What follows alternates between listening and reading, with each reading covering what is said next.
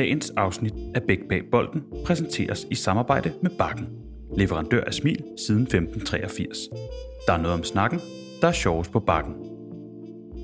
Velkommen til Bæk Bag Bolden. En podcast, der interesserer sig mest for fodboldens hverdag. Alt det, man ikke ser i kampene. Og i dag bliver det endnu mere tilgængeligt noget, som ikke ses i kampene, fordi det har ikke noget med fodboldkampen at gøre. På trods af, at jeg sidder over for en tidligere landsholdsspiller og mangeårig Superliga- og alsvensker spiller, nemlig dig, Anders Randrup. Goddag. Ja, goddag. Tak fordi du har inviteret mig ind her hos dig i dit firma, ja. Inch by Inch.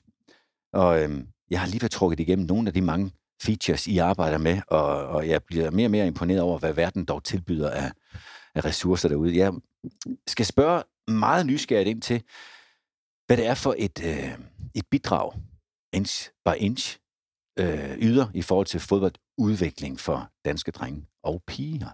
Og så kommer der nok undervejs til at udfolde sig en, en debat omkring forholdet mellem at træne individuel træning og så træne med sit hold. Anders, allerførst, jeg bare lige for at summere op. Folk kender dig jo fra den tid, du har haft øh, i dansk og svensk fodbold øh, med ophold i Brøndby. Primært der, man husker dig allermest med 100 kampe plus mm. for Brøndby, og du har også spillet i Horsens, og så i Elfsborg og Helsingborg. Og så skal vi ikke underkende, at du også har spillet i Hvidovre, da du kom tilbage. Er der nogle klubber, jeg ved godt, det startede jeg var til, er der nogle klubber, vi skal have Nej, ja, Vestjylland, hold da op, mand. Der var lige en konkurs involveret også, der ja. skal vi lige have med, ja. Jesus. nu er du virksomhedsejer med en, en startup mm-hmm. og grundlægger af Inch by Inch. Hjælp mig lidt her, Anders. Hvad er det for et uh, bidrag? Hvad er det for en, et formål, I har sat jer for at opfylde med Inch by Inch?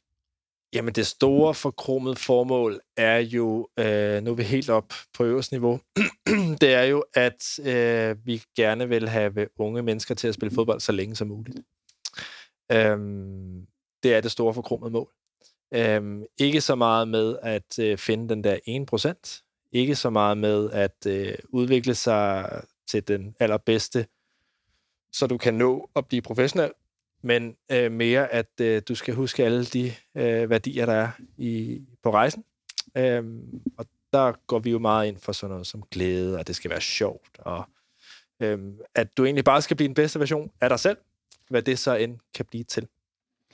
Så i udgangspunktet er det ikke et elitært projekt? Nej.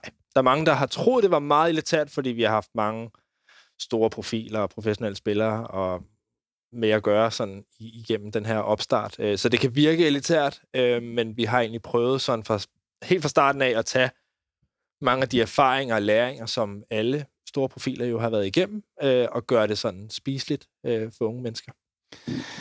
Hvad er det for en fodboldvirkelighed, I har set udspille sig, som mangler inch by inch? Øhm, jamen, man kan se det fra to sider, og, og grundlaget for hele Inspiration, dengang vi startede, det var jo egentlig at tage en snak med omkring 100 professionelle fodboldspillere fra indland og udland, øh, herrer herre og kvinder, og se, hvad er det for noget, en, hvad er det for noget, en proces, de har været igennem, fra de var unge til de stoppede med at spille fodbold, og det er jo sådan meget generisk, den udvikling og den, ja, de rammer, man arbejder indenfor. Øhm, så det er jo egentlig, hvordan kan man tage noget af alt det, man har været igennem, og egentlig give det videre til næste generation. Øhm, og det har jo været ekstremt lærerigt at være igennem den undersøgelsesproces, som det har været, at skulle, at skulle starte noget. Øhm, og så er det jo egentlig også at tage det igen på højt plan, at hvad jeg tror, man har meget brug for, også i dansk fodbold og mange andre steder, det er jo, at man har nogle, nogle profiler, og de aller, aller dygtigste øh, på diverse niveauer, at de skal være klar på at give deres lærdom videre. Øhm, så det kan godt være, at de er oppe på en eller anden pedestal, når man er på landsholdet. Øhm, men hvis der ikke er en forbindelse mellem lagene nedenunder, øhm, og hvis de allerdygtigste ikke har den der rollemodel-funktion, øhm, så tror jeg, vi misser ud på noget. Så, så det er en platform, en app primært, ja. som har en mentor-mentee-opgave i sig som udgangspunkt. Oprindeligt var det primært baseret på en slags masterclass-viden, vi kan videre. Så det kunne være mental, fysisk, øh, kostmæssigt og på banen, øh, præsenteret i, i et masterclass-format til unge mennesker, øh, som alt sammen lå inde i en app-version. Øh, det har vi så lært en masse af, og vi har egentlig skiftet lidt retning nu, kan man sige. Øh, nu går man vi direkte ned i den, men det er jo også det der, når man har en startup, så tester man og lærer og i forhold til målgruppe og, og diverse, og det vi egentlig lærte, var også, at måske skal den her læring være der, hvor de unge mennesker er i hverdagen. Øhm, så det er ikke at gemme det bag en app. Der skal måske være noget der, men andre ting skal leve på andre platforme. Så der har vi lært allerede rigtig, rigtig meget på, på kort tid, så vi har stadigvæk det samme grundlæggende spørgsmål til alle, vi taler med, det er, hvad vil du gerne have fortalt dig selv, da du var 13 eller 14 år, øhm, i et ungt format. Så om det ligger i vores app, eller om det ligger på YouTube, eller om det er et TikTok-format, så der er altid læring pakket ind i noget, som er forståeligt for unge mennesker. Og det er de platform, I opererer på, ikke? Altså jeres app, som, som kan downloades øh, som alle andre apps, og så er det de to platforme øh, med især YouTube og TikTok, som, som løfter. Det er det. Okay. Øhm, og det er jo kanaler, vi bruger, så hvor vi kan formidle diverse ting, men også underholde. Så det er jo en balance mellem læring og underholdning, altid. Øhm, og vores app i dag er jo et meget spilinspireret univers, hvor det handler om at udfordre sig selv med sjove challenges, øh, men hvor man ligesom kan udvikle sin digitale profil, og man kan, man kan få en masse goder derfra. Øh, så, så det handler meget om, at der, hvor man interagerer, det er i vores app, øh, og mange af de andre platforme, der kommer vi ud med en masse andre ting. Der bliver de inspireret. Nemlig. Primært. Inspiration og interaktion. Nemlig.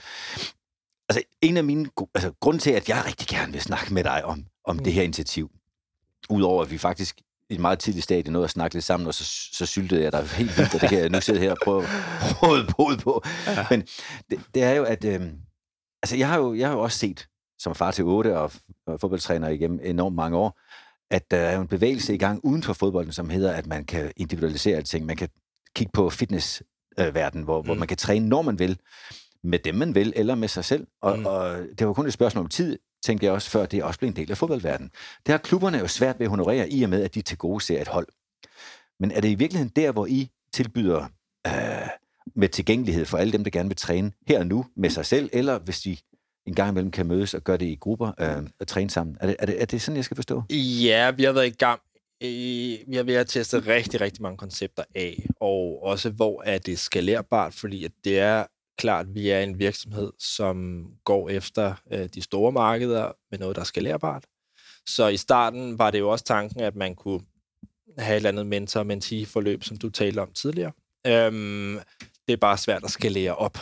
Øhm, så det har ekstremt stor virkning, når øhm, for eksempel Patrick Mortensen øh, sad og talte med 14-årige Kasper, eller der sad 15 14-årige piger eller drenge og talte med en mentor en profil. Øh, det var mere på det sådan, mentale øh, niveau, og også det her med analyse på, send mig tre klip, og jeg skal give dig nogle råd, som du måske ikke får fra din far eller din træner, fordi unge mennesker lytter meget, meget mere til dem, som influerer dem på sociale medier og spiller, de ser i hverdagen i fjernsyn. Så der er meget, meget, der er mange interessante aspekter i det der, hvor vi jo hele tiden falder tilbage til, hvordan kan vi gøre noget digitalt, som kan skaleres. Øhm, og det der med individuel træning er øh, ekstremt populært, og det vil kun blive mere og mere og mere. Øh, og der vil komme endnu flere konflikter, tror jeg, mellem DBU og klubber og private aktører. Så det er ikke der, vi kommer til at øh, slå vores folder alt for meget. Vi tror, vi kan gøre det digitalt på en anden måde. Vi tror, vi kan arbejde med sådan noget, som hedder kunstig intelligens, og give feedback på en anden måde. Hvor det ikke nødvendigvis går ind og konflikter med de øh, systemer, samarbejdspartnere og processer, der findes i klubberne. Fordi vi har jo også lært den her dejlige verden at kende i forhold til fodbold og økosystemet med diverse interessenter. Så vi vil jo gerne være en medspiller i stedet for en modspiller. Øh, og vi tror på øh, 100% at der, hvor vi kan slå ind, det er på det, der hedder sjov og glæde, og at vi sniger læring ind den vej. Så øh, vi kommer ikke til at sige til 14-årige Kasper ude i Brøndby Masterclass, at hey, følg vores program, så skal vi få dig helt op på førsteholdet. Øh, og vi kommer ikke til at konflikte med deres træningsprogrammer og deres fokus, øh, fordi at det, det er ikke der, vi skal, vi skal ramme ind. Det skal være sjovt, det skal være digitalt, og det skal være ekstra krydderi.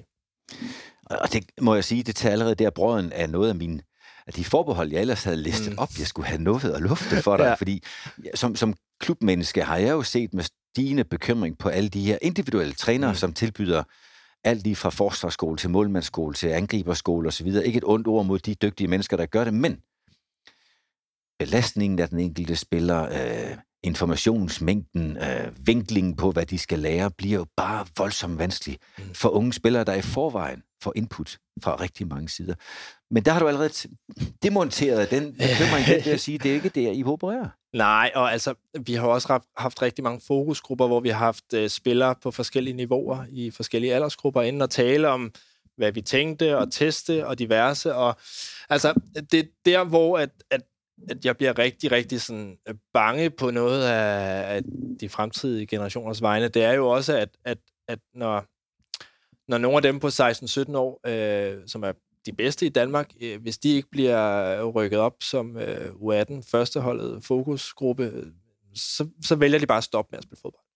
Altså, det er det, det, de siger til os. De har slet ikke tænkt tanken, at hvis det ikke skulle lykkes, at de blev udtaget eller kom på talentcenter eller topcenter, hvad, hvad man kalder det i dag, Altså, så, så vil de hellere stoppe med at spille fodbold. Og, og det er jo stadigvæk det, der vender tilbage til vores grundlæggende formål, at det er ikke det, vi skal gøre. Så vil vi hellere have, at de bare bliver ved med at spille fodbold i, det, i den form, de har lyst til. Øh, det er ikke... Øh, og jeg ved ikke, om vi kan influere de unge mennesker, men, men for os er fodbold jo alt, der har med en fodbold at gøre. Så det er panna, det er freestyle, det er fodtennis, det er alt, hvad der har med en fodbold at gøre og om du spiller på førsteholdet er fuldstændig ligegyldigt for os. Fordi min held er jo den der late bloomer, den som ikke var nummer et, den som ikke altid blev paced, og alle de her ting, den som kommer fra bagben, ikke?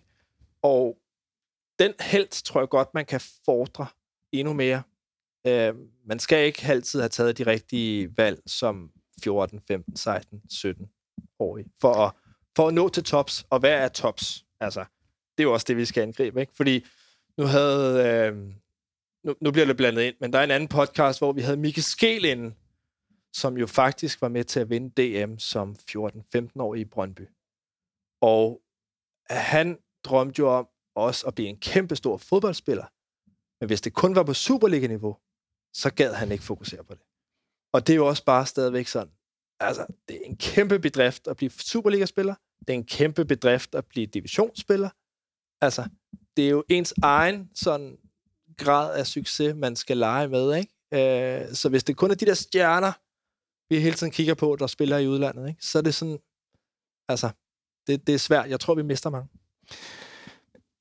Øh, jeg vil gerne forudgribe, hvad du måske ikke kan have interesse i, men nogle kommende episoder af den her podcast, som kommer til at dreje sig om øh, børnefodbold og talentudvikling i det hele taget, hvor der blandt andet med fokus fra både norsk fodbold, Bryne øh, og øh, Brøndby som har ændret deres børnefodbolds øh, setup til ikke længere at have holdudtagelse efter kvalitet alene.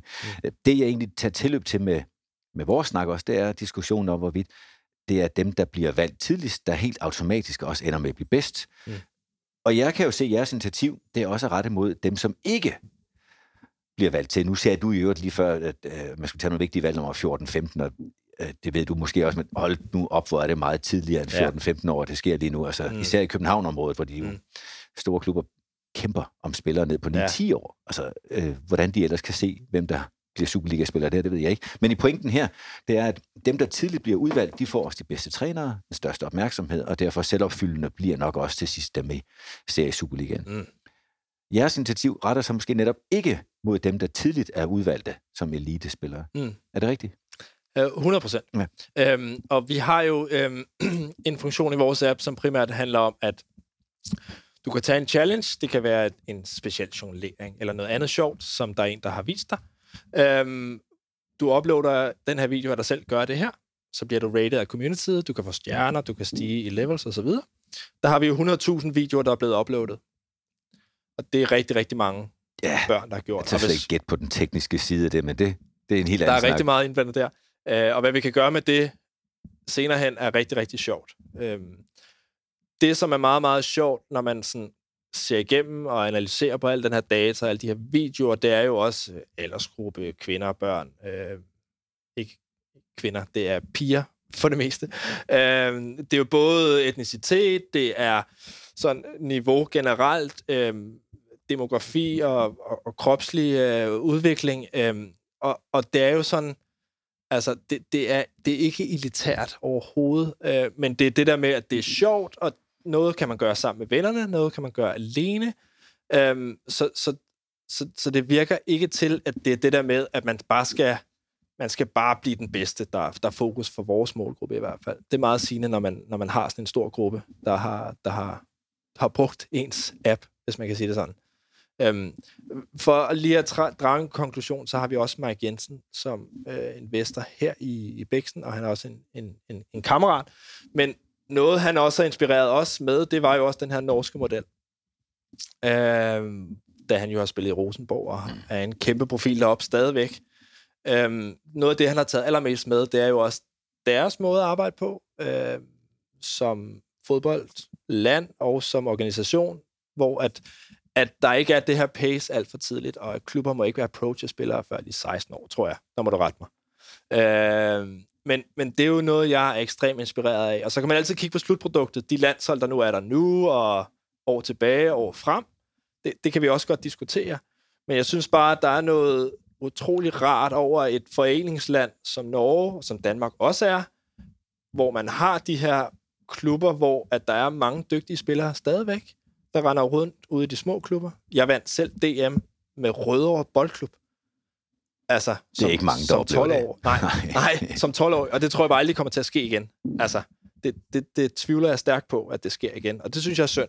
Altså, virkelig. Øh, at jeg allerede skal tænke nu på min, min egen knægt, om han vil spille fodbold eller ej, det, det skal jeg slet ikke styre. Øh, jeg synes jo, man får så meget dejligt med, men det må han selv bestemme, og jeg synes, han har et talent, ikke? Det synes man jo altid som forældre. Men at jeg allerede nu skal tænke på, hey, jamen, der er bedre træning herover, eller når han lige bliver et par år ældre, så er der større muligheder her. Altså, det, det synes jeg ikke, jeg skal tænke på. Altså, det gider jeg ikke tænke på. Øhm, men det kan jeg jo se mange af de forældre gøre, ikke? Øh, og han er fem, ikke? Ja, ja, åh oh, nej. ja, og det er jo sådan en anden virkelighed, ikke også, at der er rigtig mange af de unge spillere, der lever forældrenes ambitioner ud. Ja. Øhm, det er en helt anden snak. Ja, og der er mange. Jeg skal, jeg skal spørge lidt mere ind til den her øhm, konstellation. Altså, du snakker om, at der er et community, at man kan uploade sin video, man oplever sig selv og bliver rated af community. Ja altså, jeg skal jo forsøge at følge med tiden, og så skal jeg jo høre, at det er også et fællesskab. Det er jo ikke kun det klubfællesskab, foreningsliv, som du også henviser til, det norske foreningsliv, såvel som det danske. Ja. Men det bliver jo det nye forsamlingshus for unge mennesker, uagtet at nogle af os tror, man først er sammen, når man står ved siden af hinanden, eller som vi sidder over for hinanden. Øhm, har du nogle overvejelser om, måske endda allerede vurdering på, om, øh, om et sådan initiativ, at lave et community uden om fodboldklubberne, tømmer klubberne for medlemmer? Mm, ikke tømmer. ja, ja øh, den tanke kan man jo godt have. Øhm, det, er jo, det er jo lige så vel som alle de sociale strømninger på diverse sociale medier, ja. at, at du kan leve af at være influencer i dag, du kan leve af at spille fodbold på en anden måde. Altså, det behøver ikke være på banen nede i klubhuset. Øhm, jeg, jeg, jeg tror, at der skal meget slagkraft til at obstruere med de der institutioner, vi har i dag. Og jeg fordrer altid, og det tror jeg alle herinde i huset vil fordre, at man er sammen i klubben, som egentlig er mødestedet. Digitalt kan man lave rigtig mange ting, men jeg tror aldrig, vi kan komme væk fra det fysiske element. Øhm, jeg kan sagtens se, at vi udvikler noget i retning af augmented reality, hvor man kan se hinanden om man er digital eller fysisk sammen. Det kan jeg sagtens se, og man kan have et fællesskab på den måde. Men jeg håber ikke, at vi bliver en, en fuldstændig øh, substitut til klubben. Øh, det kan godt være, at der er rigtig mange økonomiske midler i det, og muligheder i det, øh, men, men det tror jeg slet ikke, vi er i nærheden af øh, endnu. Det, det er faktisk et godt spørgsmål. Altså, Åh oh, oh, nej. Ja. så kommer man til at tænke for meget. Øh, ja. Men skal jeg så ikke altså, prøve at lytte nok, og så lære hurtigt nok til, for at ikke at blive en dinosaurus i den her forsamling, jeg er dog ja. ældre end dig, sige, at jamen, for pokker Troels og alle andre, der sidder og tænker, at fodbold skal spilles i foreningen hele tiden. Mm. Altså, vi har jo lige lært i corona, at man kan arbejde hjemmefra, mm. og remote working er en stor ting. Ja. Vi kan få kollegaer, som nu er ikke bare de bedste i Rødovre, mm. eller i strid på Airport, ja. men faktisk få den bedste fra Calcutta, samtidig med den bedste i San Francisco. Mm og så får vi en større kvalitet i det, vi laver. Mm. Her har du jo også skabt et community, hvor man kan spille med nogle ligesindede, hvad enten klokken er 7, 10 eller 15, yes. På et eller andet sted på jorden, og så jo. faktisk øh, række ud over sin egen lille fysiske jo. begrænsning. Altså, skal vi ikke se det som et øh, supplement til den nære virkelighed? Jo, og det er jo egentlig også meget rart at tænke på det på den måde, fordi hvis vi ikke tænker på, at vi skal finde den bedste i Calcutta og sende ham til en klub i nærområdet her i København, hvis det ikke er den tankegang, men det mere er glæden og det skønne ved at spille fodbold sammen, hvor det ikke handler om at finde den aller, aller, aller bedste, så kan jeg sagtens se, at man kan have den tankegang.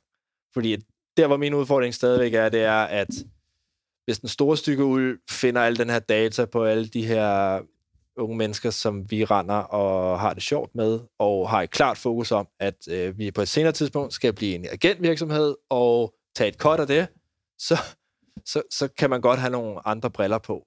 Øh, men det kommer vi ikke til. Det er, ikke, det er ikke den mission, I Det er slet ikke den mission, vi er på.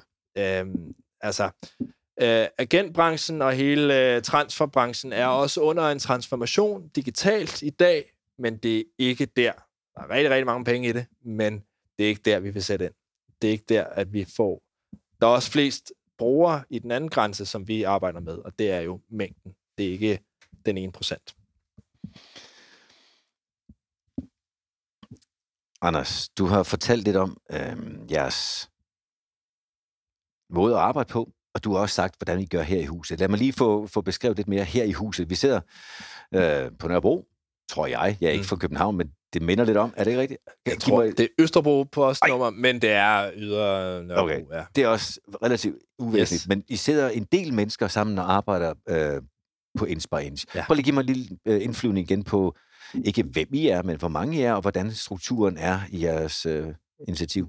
Jo, huset her er vi jo så heldige, at vi kender Veo, dem som har øh, de famøse grønne kameraer, som filmer rigtig, rigtig mange ungdomskampe rundt omkring og i hele verden. Øhm, og de er jo sådan en virksomhed, som vi ser meget op til, da de er ikke en startup, de er det, der hedder en scale-up.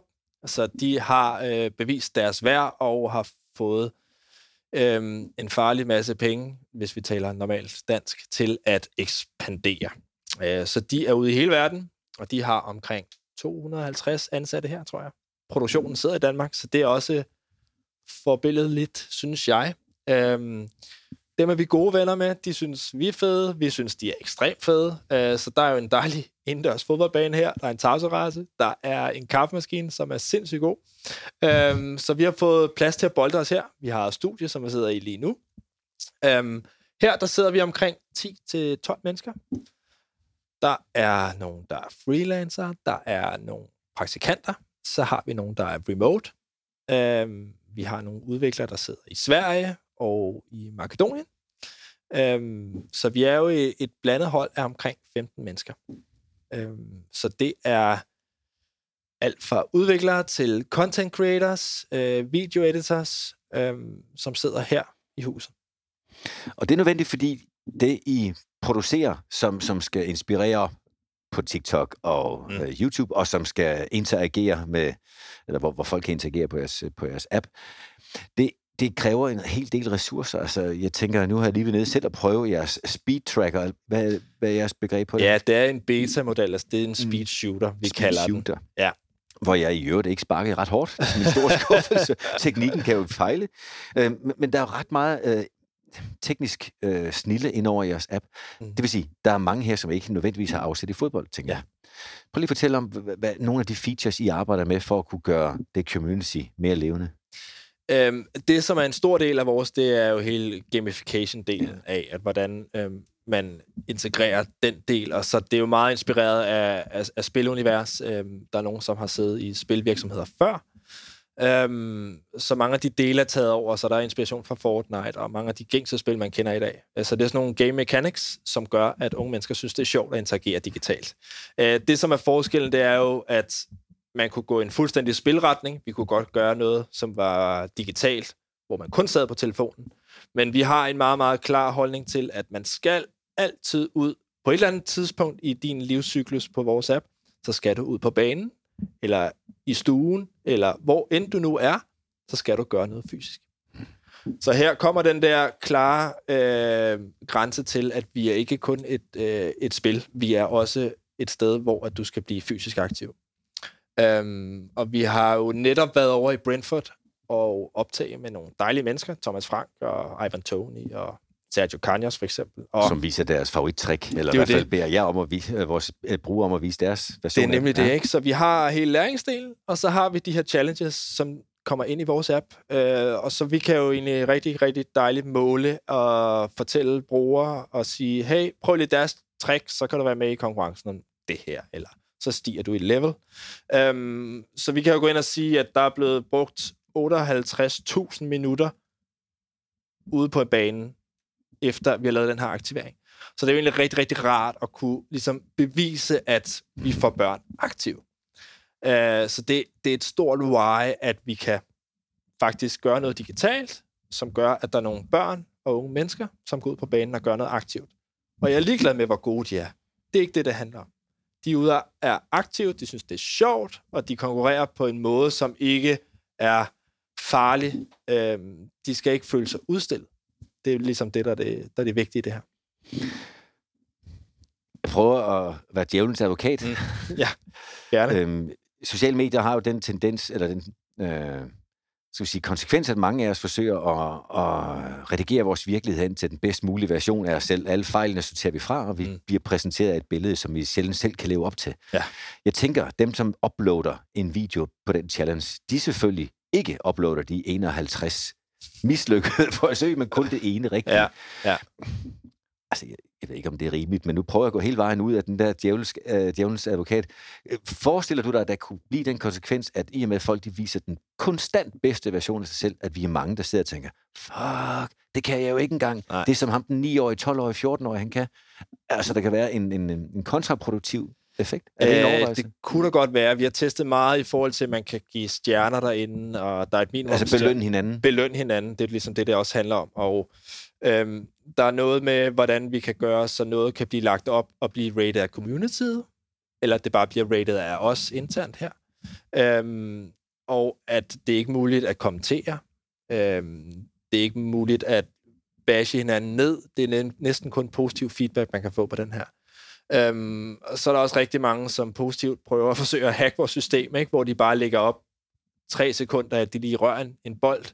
Altså, så der er også den, og det er jo rigtig positivt i, at, at folk gerne vil bruge det og vinde og stige i ting. Ikke? Så det er jo en positiv udfordring, vi har. Øhm, men vi er meget, meget opmærksom på det der med at skabe community, hvor at, at det skal være positiv feedback, uanset hvilket niveau du er på.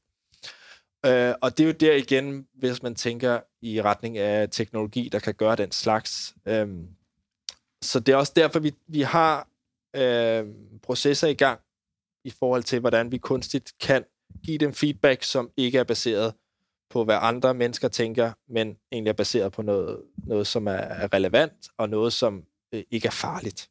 Øh, og, og det er jo sådan noget som kropsholdning og berøring og orientering. Alt, hvad der er kropslig bevægelse, kan du egentlig give feedback på i dag. Øhm, så, så det er jo mere den der del, vi gerne vil fordre, at det er positivt, og det ikke er farligt. Øhm, fordi at det øh, helt ærligt snak, så er der som fodboldkyndig person, der kigger vores feed igennem, lad os sige, der er 5.000 videoer, der blev uploadet i sidste uge af unge mennesker forskelligt over hele verden. Det er ikke øh, super høj kvalitet, det hele, lad mig sige det sådan. Der er nogen, der stikker ud. Så, så det virker ikke til at være en udfordring inde i vores økosystem lige nu. Det kan godt være, det bliver det, men det er det i hvert fald ikke lige nu. Øhm, men det er klart, lige så snart der kan komme kommentarer på, lige så snart det bliver et socialt medie, så tror jeg bare, det har en, øh, en anden aura omkring sig. Så, så er man vant til det, og så ved man, at der kan komme øh, nedslag af negativ karakter. 100.000 videoer i alt. Øhm, og det kan I jo ikke have bemanding til at sidde og kommentere på og feedbacke på. Og nogen gør det gennem community, og andre kan få det. Du sagde, hørte jeg det kunstigt? Er det, er det augmented reality? Når du siger, øh, vurdere, altså give feedback på kropsholdning eller touch, hvordan fungerer det øh, i, i appen? Det er ikke noget, der er implementeret endnu. Okay. Det er noget, vi arbejder med. Rundt om hjørnet. Øhm, der er ligesom flere forskellige grener af teknologi, vi arbejder med. Og kunstig teknologi, det er, hvordan du kan give, gøre noget på video. Øhm, hvordan kan du give feedback, eller give nogle data, nogle stats, nogle coins, nogle rewards til et ung menneske, der giver mening, bare baseret på video. Så er der det her med augmented reality. Det er, hvor du putter digitale elementer ind i en fysisk verden. Og den challenge, du lige var nede og prøve øh, på vores bane nedenunder før, der er det, at vi i princippet kan måle hastigheden på en fodbold og gøre det sjovt. Så vi kan starte på den her rejse, hvor at vi putter digitale elementer ind i den fysiske verden ved brug af vores app. Øhm, og det er jo der, hvor det bliver rigtig, rigtig interessant, at øh, var vi en amerikansk startup, så, så var der måske lidt andre midler at arbejde med. Nu er vi i Danmark og i Europa, øh, og vi er et svært klima. Øh, så, så det tager måske lidt længere tid, men der er kæmpe muligheder inden for det her space. Øh, og det er noget, som vi bruger rigtig, rigtig mange ressourcer på at udvikle i den retning, øh, da vi tror, det er der, vi har vores store, store edge. Hold din julefrokost på bakken, sammen med venner, firmaet eller familien. Det er hyggeligt, originalt og stemningsfyldt. Se mere og bestil på bakken.dk. De der midler, som der kunne være mange flere i Amerika, de, ja. de er her jo åbenbart også i Danmark, siden I kan have 15 mennesker øh, involveret, have folk siddende mm. i Sverige og Makedonien, ja. og ja. på skældet mellem Øster og Nørreport, øh, Nørrebro, men jeg, undskyld. Og, og, øhm, og det vil sige, I har jo også en ejerkreds, øh, en investorgruppe. Mange af dem går jo igen i forhold til jeres mentorer, noterer jeg mig. Altså, er, er der stadigvæk, i sidst jeg kiggede, var der 80, måske flere øh, sportspersonligheder med øh, i kredsen omkring at kunne give feedback og være, være mentor. Er det, er det rigtigt antal? Eller? Ja, det er meget godt. Men det er ikke det samme som dem, som har Nej, investeret penge, det forstår kan man sige. Jeg. Ja. Øhm, for det, det, øh, det har jeg altid haft svært ved, det der med, at jeg skulle sælge noget, for det her er jo risiko. Det er jo en startup. Så når der er økono- økonomer, øh, undskyld, økonomi indblandet, så er det risiko, specielt i en startup. Så det der med at sælge til ens venner og bekendte inden for fodboldverdenen, det har jeg haft det ekstremt svært med. Øh, så det har altid været med fuldstændig åbne øjne, og at øh, det er det her, vi gør, det er den her mulighed, der er, øh, men jeg kommer ikke til at sælge det her, øh, da det altid vil være risiko, uanset hvad man siger, eller hvad man drømmer om, så der er altid risiko indblandet. Øh, så vi har nogle fodboldspillere, der har investeret. Så er der nogle klassiske øh, sådan nogle business angels, som går ind med at investere i en startup, de tror kan blive øh, mange penge hver en dag. Øhm, det skal huske at sige, at noget af det grundlæggende var jo også, at når vi kan skabe økonomi i det her økosystem, uanset hvor det kommer fra, så skal en del af det her videre tilbage i fodboldøkosystemet. Så den grundlæggende tanke var jo, at når Mikkel Damsgaard han fortæller noget, eller gør noget, at kan vi skabe noget værdi herover, så ryger der noget tilbage i en pulje, som han kan give tilbage til sin barndomsklub. Mm. Øhm, så, så vi har jo prøvet at lave den her cirkulære model i alt, hvad vi laver. Øhm, det, som er udfordringen med en startup, det er jo så også, at hvordan kan vi tjene penge, og er det noget, der er skalerbart, og hvornår gør vi det, og alle de her klassiske øh, udfordringer, der er som startup. Øhm, så det er jo noget, vi tester og har testet i lang tid, og hvor er det, vi skal sætte ind. Fordi det er jo klart, at når man har nogle investorer, og at vi brænder flere penge af, end vi tjener, det kan jeg godt fortælle, det er helt ærligt snak. Øhm, vi er på en rejse. Så det der med at fundraise, det tager tid, og kan vi nå langt nok til, at vi kan nå at tjene penge, det er, et, øh, det er også et vidunderligt spil at være med i. Øh, fyldt med alt, hvad det indebærer. Ja, og det rækker lidt uden for fodboldens hverdag. Alligevel mm. vil jeg gerne spørge af nysgerrighed. Øhm, livet i startup. Ja. Øhm, jeg tror, jeg ved ikke, om det er det rigtige tal, og jeg nævnte den for dig også før, du bekræftede dem sådan nogenlunde på gehør, at historien om apps, app-udvikling, det er, at der cirka 95 procent af alle apps, app-idéer kommer aldrig til at leve, og mm. ud af dem, dem, der så bliver øh, sprunget i luften, skulle jeg sige, båret i luften, bragt i luften, ja. der, der overlever måske kun 20 procent eller noget den stil. Og, mm. og du nævnte også, at var det 500, nej, var det 5 millioner apps, hvor tit årligt? Ja, jeg tror, ja. det er sådan noget der. Ja. Altså, der er, der er rigtig mange, der udkommer, ja. Så, så livet i startup, øh, prøv lige at fortælle nogle af de udfordringer. Altså, jeg starter med, I starter med at bruge flere penge, end I tjener. Det ligger lidt i, yes. i startup-ideen. Ja. Øh, hvad, hvad er de hurdler, man skal håndtere, når man laver startup? Jamen, det er jo, at øh, der kan være forskellige sådan, revenue streams, som det hedder, indtægtskilder. Øh, og det, som vi ligesom har testet af og er i gang med at finde en rigtig model på, det er jo sådan noget klassisk, hvis der er nogen, der har børn, in-app purchases, så du kan købe for 7 kroner, så får du så mange guldmønter, du kan bruge til X, Y og Z. Så er der noget abonnementsmodel, så er der affiliate-model, hvor at hvis du sender et link over til øh, en, en sports retailer-kæde, så kan du måske få noget tilbage den vej. Øh, der er rigtig, rigtig mange måder, man kan tjene penge på. Der er også ren annoncering. Um, så det er også det, vi leger med. Det er spændt, fordi at vi ved godt, at vi har med en ung målgruppe at gøre. Um, og vi vil ikke være elitære, så vi skal ikke tage 7,99 om måneden, fordi så ved vi godt, så skal vi 99 procent af, af målgruppen fra. Så det har vi ikke lyst til at være. Vi har lyst til at være øh, tiltrækkende og også sådan affordable for alle. Så jeg er ret sikker på, at, at revenue skal komme fra forskellige mm. områder. Ja. Øh, fordi det er jo forældrene, der kommer til at betale i sidste ende her, kan man sige. Øhm, så det er også derfor, at det vores største udfordring, det er at blive bæredygtig. Øhm, og specielt i det her klima, vi er i nu, øh, i forhold til øh, Ukraine og Rusland, og den økonomiske forfatning, vi har hjemme i Danmark, øh, det smitter også af på finansieringsmulighederne for startups. Øh, så jeg er sikker på, at der er rigtig mange, der, der knækker halsen. Jeg kender mange inden for startup-verdenen, som også må gå andre veje og pivotere. Øhm, men det er jo sådan en klassisk startup, så skal man fra A til B. Og B, det er det ultimative. Hvad er det? Kunne det være at blive solgt til en eller anden stor mastodont, eller blive overtaget af Nike, eller hvad det nu skulle være? Og det er sådan en exit-strategi, som jeg ikke har leget særlig meget med, fordi at, hvad skal det være? Det kan være alt muligt. Men der skal også bare brændstof på motoren, indtil vi kommer dertil.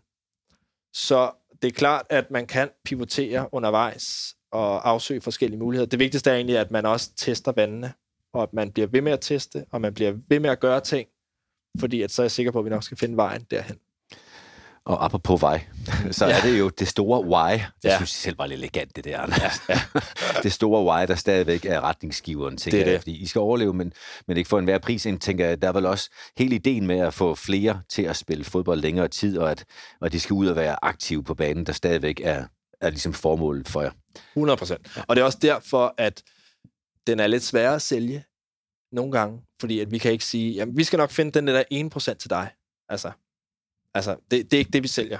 Vi sælger det der lidt mere brede, lidt mere folkelige, øh, det er lidt mere godhjertet, øh, og det er ikke Red Bull, der køber ind på det.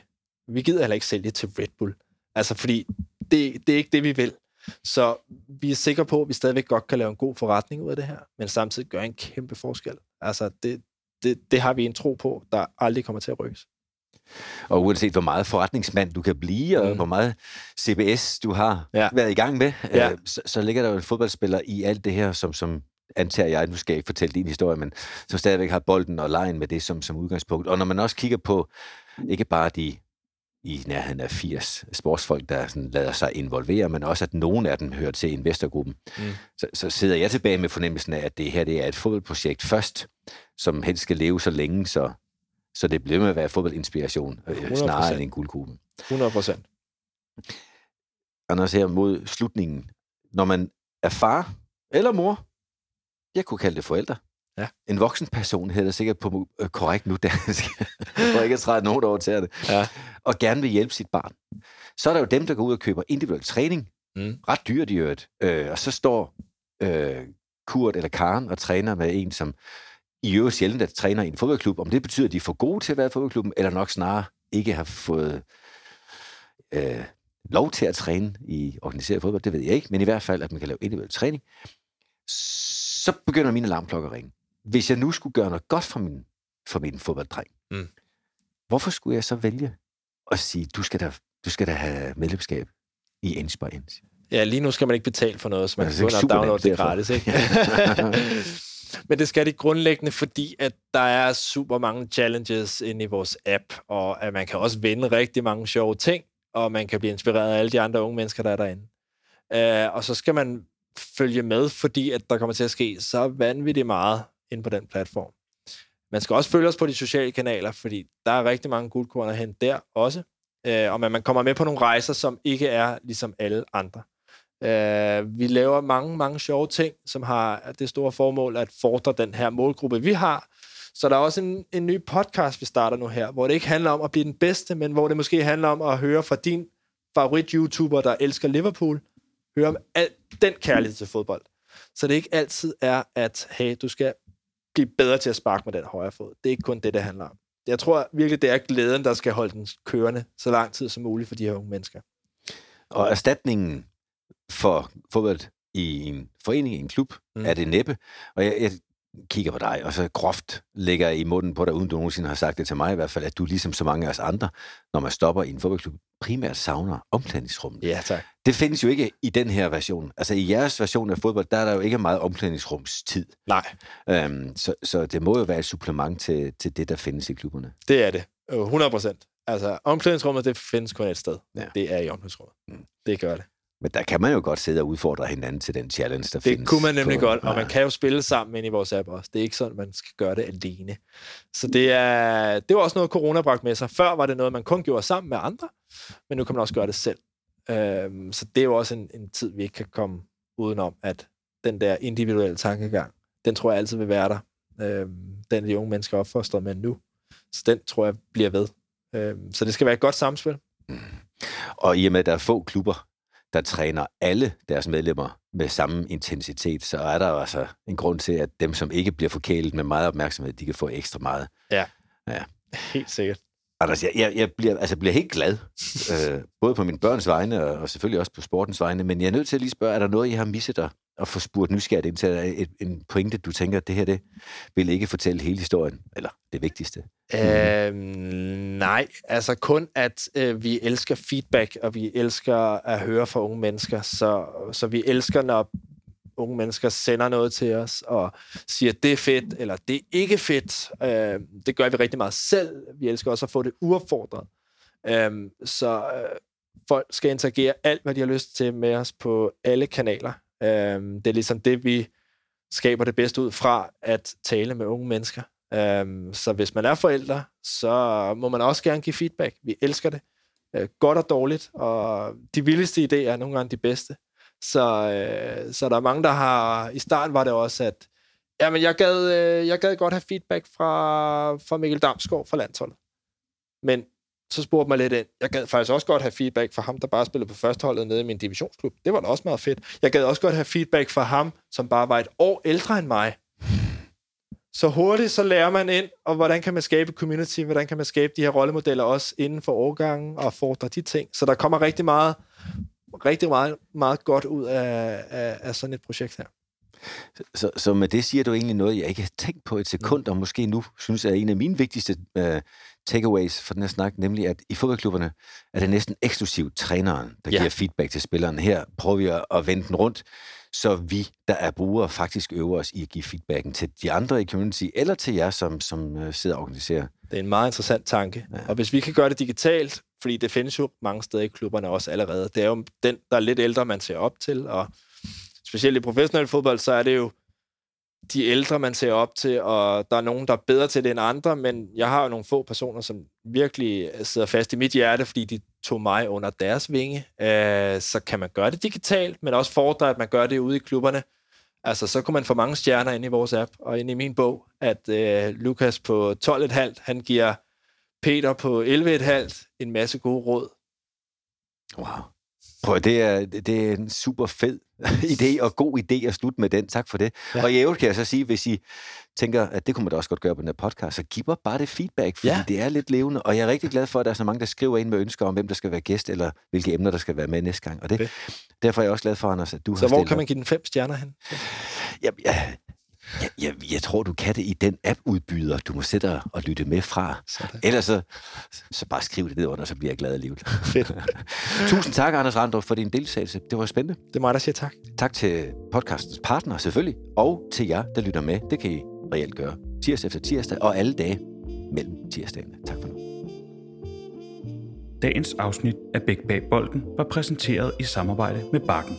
Leverandør af smil siden 1583. Der er noget om snakken.